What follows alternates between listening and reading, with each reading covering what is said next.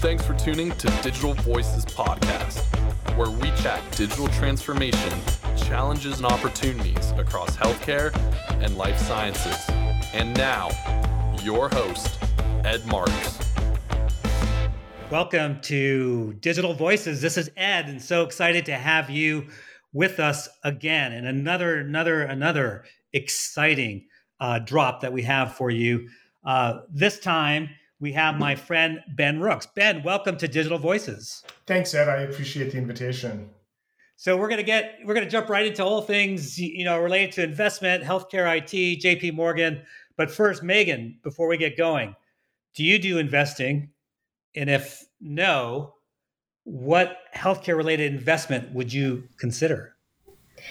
I don't know. I don't. It's a world that's a little scary to me. Um, looking forward to learning and hearing more about it in today's episode. Well, Ben is a strat- strategist and advisor uh, to many organizations and will probably provide some keen insights. And Ben, I'm thinking we first met maybe four years ago. I was kind of dabbling in the area of PE, VC, and a friend of ours, CEO of some com- company, connected you and I, and you were very gracious with your time. I'll, I'll never forget that. So thank you for imparting your wisdom uh, to me. I learned so much. I thought, hey, we should have you on Digital Voices. So again, uh, welcome. Thanks, Ed. And then shortly after that, I recall you had some. I don't know if you're doing it again this year, but I think you're you're very famous for these great wine um, receptions uh, related to J.P. Morgan, maybe the day before J.P. Morgan. So, is that still on tap? Do those still happen today? Yes, uh, I've, I'm doing in light of COVID. I am doing it instead of 6 to 9 p.m. Saturday night. I'm doing it from 3 to 6 p.m., but we're expecting a lot of rain in the Bay Area. So I have a tent coming uh, so we can do it outside, but we'll see what happens. And this all started uh, because when I started my own advisory practice, I was living in Chicago and but had a home in Sonoma. And the best thing about the work I do, one of the best things, which I think you wanted to talk about later, is I choose get to choose who I work with. And I thought I, I work with I know all these great people, so I said, hey, if you're coming out to San Francisco for J.P. Morgan, um, come early, spend the weekend in wine country, party at Ben's house, and it grew from about thirty people to I think pre-COVID it was about 90 people, and this year it'll be 60 something. I hope, weather permitting. right. No, I think that's awesome that you do it. I know I was a beneficiary of that. My wife and I got to meet a lot of great people and uh, get to hang out with you a bit. Ben, before we yeah before we jump into uh, ST Advisors, I want to talk about what's on your playlist. Everyone wants to know, hey, what's on uh, Ben's playlist? I would say it's split between jazz. Uh, I was just recently introduced by a friend to the guitarist Kenny Burrell, and I'm really liking him. And the other thing I listen to a lot of is Broadway, which I've always been a fan of. Uh, and in one of the, uh, for playlists, one of the few trends other than work from home that I was ahead of was I switched from Spotify to Amazon Music uh, after the public health letter came out from all these um, public health people talking about Spotify and having uh, podcasters who were not cognizant of healthcare.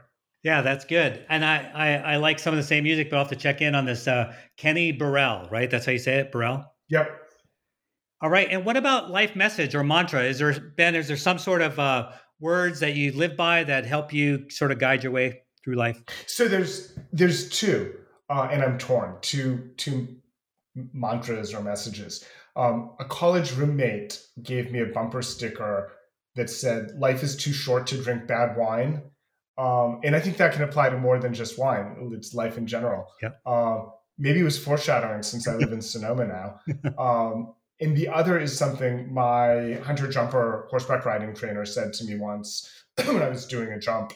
She said, "We lift up to be brave, Ben," and I love that about lifting up and being brave. And and I thought, that was another phrase to live by. I put it, uh, I printed it out and put it on my monitor for a number of years afterwards. That's cool. So, Ben, do you still horse jump? No, I stopped doing that when I left Chicago and moved to Chicago and uh, moved to San Francisco in 2009. I miss it, but the I'm a little more risk averse as my bones and body gets older. no, I, I hear that how high? I'm just curious because I don't know. I've never talked to someone who jumps jumped horses before. How high would a would a good uh, height be that a horse would jump, like at the Olympics or something? Oh, Olympic horses were probably doing like six feet. I'm not even sure. Really tall. Yeah. When I was riding a lot and I could do like three foot, three foot two regularly, I thought I was pretty awesome. uh, yeah. But by serious jumper standards, that's like a warm up. Uh, I like it because I live in my head a lot. And when you're cantering at a jump, the only thing in the world is cantering at a jump. And that sort of focus is, uh, I, I, find to be really good for me. The only thing I find that rivaled it is um, indoor rock climbing. And I've started doing that a little bit again. Well, that that's not very risk adverse there, indoor rock climbing. Although I, I know you've got a belay, something holding you up on the other exactly. end. Exactly. And as I always say, yeah. I like the fact at a climbing gym, there's someone whose job it is is to make sure that the thing I'm about to grab onto or put weight on is to make sure it's really attached. I've never done outdoor yeah. rock climbing. Yeah.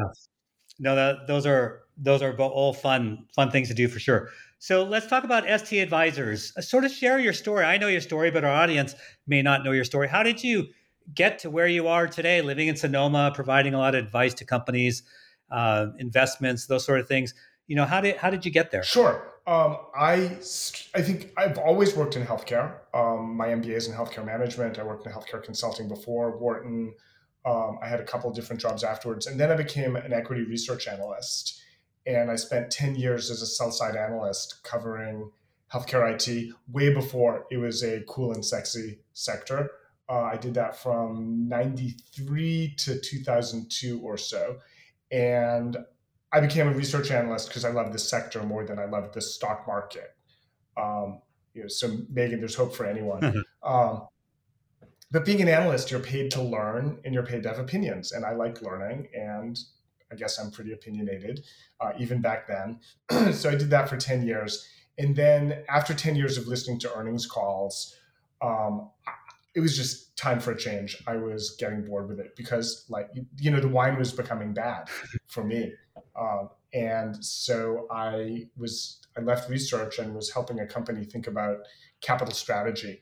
Should we? It was the last e-health, as they called digital health back in the dot com era. it was the last e-health IPO, and they were thinking, should I buy a company? Who could I buy? Could we sell? Who might want to buy us? And I thought, wow, this is a lot more interesting than what is Cerner's new bookings and R&D spend going to be 18 months from now maybe I should try investment banking. And I did that, and I spent six years as an investment banker, uh, a senior banker, uh, more focused on the strategy and how the pieces fit together than executing transactions. Um, but the wine was definitely bad there for me, not a good fit for who I was and what my values were. So in 2009, I started ST Advisors, where I could take what I liked about research and what I liked about banking, leave behind the bad parts, and a, a, really good friend and mentor of mine. I guess she was a mentor before. Now she's just a really good friend. When I was telling her about it, she said, "You know, Ben, this is your real career. Everything you've been doing up till now is set up for it." And so, as I said, I've been ST Advisors since 2009, and it is the longest job I've ever had. No, that, that's awesome, and and you're right. Yeah, we all have these background experiences that help make us who we are and help prepare us for this, the you know the blossoming of our career and for you clearly with ST advisors. So what what does a day, you know, I'm sure no day, no two days are the same, but generally, Ben, what does a day or week look like for someone like yourself, you know, doing the work that you do? It's it's really focused on talking to companies and people out in the market and communicating with them. One of the things, as you said, days are all different. Uh, I like the fact that it's varied. So I'm at any given time I look back on my calendar to think about this. And we're helping a high deductible health plan focused company navigate a transaction, being the birthing coach to the investment banker's obstetrician. Or we're helping a software as a medical device company uh, think through should we go into the sort add a services offering or we're helping a couple different clients think through an m&a strategy and who could they buy and what would be interesting in reaching out to those targets or CEOs call to because they need a consigliere from time to time. no, that's that's pretty exciting. What does success look like uh, to ST advisors and to the companies that you serve? And then probably they're one and the same. But you know, when you do your reflections or after you finish a particular uh, project, how, how do you know that you're successful? What are what are some of the KPIs, if you will? I think it's really about having an impact for me. And that was what became frustrating as a research analyst, or to a certain extent, even as a banker. I really wanted ST Advisors to have an impact on the companies we worked with and the CEO clients that we serve and advise. So, having a CEO say at the end of a call, This is great. It's like you're a board member, but you're not a fiduciary, so I can say anything to you. That feels really good. That felt like a real success. Uh, having, we were co advising on a sale of a business, and the investors brought us in to help the investment bank and we were talking to a counterparty, a private equity investor who was thinking about looking at it. And he said, This is great. It's always, it's so unusual to get thoughtful, honest perspective about a target. I really appreciate it. And he knew how we were being paid, but I thought that was really a great endorsement. Um, helping a company find a transformational acquisition, even if it's a small one, but it really can help change the course of their business by expanding their product service offerings. Um, that's another example of success. Yeah, those are good ones. So if someone is a, like a CEO of a company or on the board of a company, and they're like, "Hey, we need some help. We need to check some things out, whether it's growth, M and A," uh, they would pick up the phone and call Ben, ST Advisors. Yeah, I think so. Um, we talk about helping companies that want to buy or sell or grow, um, or just need someone who's. It doesn't have to be about buying or selling. Um, when another CEO I spoke to when I started my consultancy and described what I was looking to do with companies, she said, "You know, Ben." When I became a CEO, I remember a friend said, Well, Sheila, no one's ever going to be honest with you again. And for better or worse, um, being honest is a core value for me and for my partner, Michelle. And being that source of truth for CEOs, I think is it's an honor and it's one we take really seriously. Yeah, yeah, you're right. It's always good to have sort of that independent voice. You don't report up to any to that CEO as an example, uh, and so you can really say whatever you know is the truth, um, and that's something that both parties appreciate. What's what's the hardest part about sort of running your own firm? I know you have a partner, but you're still pretty much running the f- firm together. Uh, and then what's the what's what's the the be- the best parts and the hardest parts? Okay, the best parts is a much longer list. Um, I work with great companies and great people. Um, when I started, my goal was I only wanted to have clients where I could be like, "Oh, Ed, you're coming to San Francisco. Let's have dinner," uh, and really mean it, not just client management. And I think that was clearly aspirational, but I think we've done a really good job at that and become really close friends with a number of the people I work with, and that's really an honor. Uh, and it's also great because we get involved in really important decisions, and that's fun and interesting. Um, the worst part, and I didn't necessarily expect it, um, you know, I don't have, you know, I had to go out and get a payroll vendor and a bookkeeper. uh, and Michelle went out and got us a bunch of contractors to do research. Uh, and every so often, like, I'm going to kill the IT guy. Oh, wait, I'm the IT guy. right. And I think that's true of a lot of entrepreneurs in general. Yeah. Um, and so the things like that are just I don't have a travel department. You know, it, it's the yeah the little things of running a business and dealing with the sort of day to day minutia. Uh, but I would not trade it for uh, all the proverbial tea in China. No, that makes a lot of sense. Yeah, there, there's always a pros and cons to to all sorts of uh, positions and companies. Uh, but yeah, the pros that you described, you know, by far outweigh the the nuisance uh, cons that you were describing. So that's pretty cool. When I can't get my printer to work, sometimes I wonder, but only for yeah. about a, a, half a second right before I rip the jam out or finally get it connected to the network. So Ben, you know, a lot of our listeners are CDOs, CIOs, and payer side and provider side, life sciences. And, you know, we're always thinking about, boy, how do we stay ahead of digital transformation, you know, all the buzzwords, but, you know, how, you know, there's, so there's been this movement in the last few years of more interest in working with startups, understanding what's coming in Silicon Valley and sort of what's in the pipeline. But for your average CIO, CDO, they, they probably don't spend a lot of time in this particular area thinking about these newer companies and such. what what are your recommendations for? I call it a postmodern CDO CIO to to learn about uh, digital transformation or you know what's coming what's coming down. You know, is it things like J.P. Morgan? Is it talking to you and your colleagues? What what's some words of advice that you would give? I think being committed to learning about it is really important and reading as much as you can about the industry and who's doing interesting things. So I read I get a number of newsletters and which I try to keep on top of to see what are some interesting solutions. I think you'd ask me what's important to be a customer of those companies or potential customer. It's be, I shouldn't have to say this, be honest and considerate to these vendors. Uh, if you ultimately, if you decide pretty soon we need a more mature company, just say, hey, you're too early stage for us. This isn't going to work so they can move on with their lives. Um, every so, or if it's just not a great fit, I, I try to be proactive in my own business about that. Is I will say to potential clients if I don't see a great fit, I'll be if I get the sense from them that this might not be a great fit, I'll often say, you know, I love sushi and I love pasta. And sometimes you just want sushi, and the best carbonara is not going to do it. And it doesn't make pasta any worse than sushi. It's just not a fit for what you feel like or need at the time. And let companies realize that. Um, I get a little jaded, honestly. I, hopefully, this isn't too iconoclastic. Um, with some of the attention being paid to digital transformation and innovation, where I think there needs to be more rapid adoption of things that work. I read recently it takes 17 years for new medical development to enter clinical practice.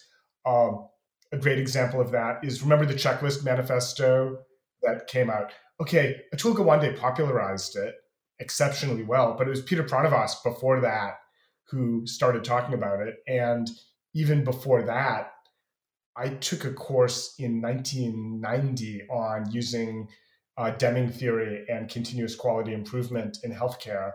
And more years later than I'm comfortable saying, they're still talking about it as if it's radical. Um, I, just read about a study that showed brushing patients' teeth can reduce hospital acquired pneumonia by as much as 80%. That's not as sexy as a new smartphone app that does something for patient outreach, but 80%? Wow. Uh, so I'd like to see a little more. And it, it, I make my living advising healthcare technology companies. Uh, so there's maybe this is a conflict, uh, but I think focusing less on disruption and innovation and a little more on efficacy and actionable and adoption is something that just still needs to happen. But hospitals don't have seven figure chief digital chief adoption officers but they do have seven figure chief digital officers oh there's a slight pause because i was just laughing as uh, ben, ben's ben's riffing here on and being the iconoclast that he is which we're going to talk about here in a second because i had to look up that word myself uh, but yeah you're right ben that the problem isn't that we don't have enough great ideas and money invested. The problem is we just aren't executing. Right. We're coming up with all sorts of reasons why we we we don't take uh, we don't take manageable risk. We we don't want to uh, you know offend someone in our organization by going a different direction than what they want to do, and pretty soon nothing really happens. And and meanwhile, we got all this great technology could really help save people's lives, and some very simple things like the example you gave with toothbrushing and uh, and we don't do anything. Uh, that that's the travesty, right? Um, so I, I hear you there. Hey, iconoclast. I know that you you uh, are you describe yourself. You're advisor, strategist, iconoclast. Can you share a little bit about uh, what that means to be a iconoclast? Although I think you just gave a great example for us. So iconoclast literally means a destroyer of idols and icons. And I don't know why I added that to my LinkedIn profile. I did it over a decade ago uh, because I, I, think it's important. Um, for better or for worse, um, my parents told me that even when I was a child, I did not have an issue with speaking truth to power. Um, and that didn't necessarily always serve me when I was an investment banker because CEOs expect to hear that they're the best thing ever. Right. Um, and I would be honest, which sometimes irritated my colleagues. I can still remember their eye, a colleague's eyes widening when I said something to a potential client, who incidentally hired me at another uh, when I was at another firm. So I think they appreciated it. But I, I think you don't have to be a jerk about it, and I try not to be a jerk about. It. I try really hard not to be a jerk about it. But I think the another word for iconoclasm to me is intellectual integrity, which is a really core value and a core belief. Yeah. Um, my first JP Morgan on my own uh, after I left banking, I was at some cocktail party and hanging out with a, a, bunch of investors. And one turned to another and said, I always liked Ben when he was a banker because he'd tell me what he really thought about companies. Like, yeah. I, I, I didn't realize intellectual integrity was a, a competitive advantage, but I'm glad that it is. Yeah, I, I call it truth telling. I, I want I always say I want to be surrounded by truth tellers. You know, as an executive, I want the people around me to tell me the truth. And if you can't, then I really don't want you to around me. Um, so it's very similar. And Ben, you know, some of the advice you gave me four years ago was iconoclastic, if that's the correct use of the of the word, and uh, and it helped steer some of my decisions. So thank you for oh. for being that truth thank teller. You, thank you for yeah. you. I'm I'm speech. I'm uncharacteristically speak, speechless. Um, that no, makes no, my day. Thank you. I, I, I, remember exactly where I was uh, on the phone uh, and the exact conversation. I, I, remember a lot of detail about it. All right, so Ben, yeah, I I've been up there. Sonoma's beautiful, um, and of course you got all the wine in the world, good wines. Um, but what do you do to recharge your batteries and remain fresh? Do you hang out Sonoma, or do you go places? What do you What do you do? Well, it's been tough since COVID, of course. Uh, and when I was splitting my pre-COVID, I was splitting my time between the city and Sonoma. Uh, but to recharge, uh, well, I've been. My first date with my wife was my 19th birthday, so we've been together for quite some time, and being with her is really uh, a big recharger, and she keeps me fresh. Um, I really like to read. Uh, I always say 90% of what I read has either dragons, spaceships, or murders in it. so that kind of brain candy is really fun for me. Uh, I really like travel. Uh, took a great trip in November before health, and uh, on that trip, as as my wife said, we we saw things, we learned things, and we ate things, which were three pretty awesome things. So I think those are those are the things I do. Yeah, that's that's a lot of fun. Well, look, we we covered a lot of area, Ben we talked really about what ST Advisors is about, and then we also talked about what CIOs, CDOs could do to make sure that they're kind of staying in the know, understand what's happening, take advantage of some of those things. But but our main point on that was really about the execution of of and the adoption of technology, not necessarily trying to grab more and more. Um, and then we talked a little bit just on a on a personal level on the Iconoclast and you know what you do to recharge those sort of things. What would you like to double down on, or is there something that I missed that you wanted to share with our audience before we wrap up? So I'll loop back to the playlist question. Um, as I was thinking about it, I really, as I said, I really like Broadway, and I just rewatched the musical Matilda uh, which is on Netflix. There's a really fun adaptation, Broadway musical adaptation on Netflix that just dropped. Not my favorite musical, but she sings this great song saying, Sometimes you have to. She sings about Jack and Jill went up the hill and this was bad thing was going to happen, and Romeo and Juliet, and this thing was going to happen. And she sings this song, and the line is, Sometimes you have to change your story. And I really believe that. Sometimes you need to take ownership and change your story. If you don't like the reality you're in, you need to change your story. I didn't like being a research analyst, and I changed my story and became a banker, and I changed it to to do ST advisors. So that's a, a great lesson from musical theater. No, I, I get it. You you definitely want to change your story. I think that's really great advice to end up on because so many people they just struggle and struggle and they just they don't they don't take the action. You know, we talked about that earlier, right? In context of technology, they don't take the action to execute or adopt something new. So they just stay in the same old place, and and their story never changes. And so, like Ben, like you pointed out, uh, vis-a-vis uh, Broadway, Matilda, uh, you have to change your story. Because life's too short to drink bad wine. There we go. I tied it back to the mantra. There you go. This is full circle. If yeah, you heard it here first. Hey Ben, thanks so much. It really insightful because I don't think a lot of people know, you know, what what happens, you know, in Silicon Valley area and all the tech and investments and advising that goes on. And um, so so your insights were really uh, helpful. So thank you so much. It was a pleasure. Thanks for having me. That wraps up Digital Voices. Thank you for listening to Digital Voices Podcast with Ed Marx. If you enjoyed this episode, subscribe on your preferred streaming service and leave a rating and review. And most importantly, thanks again for listening.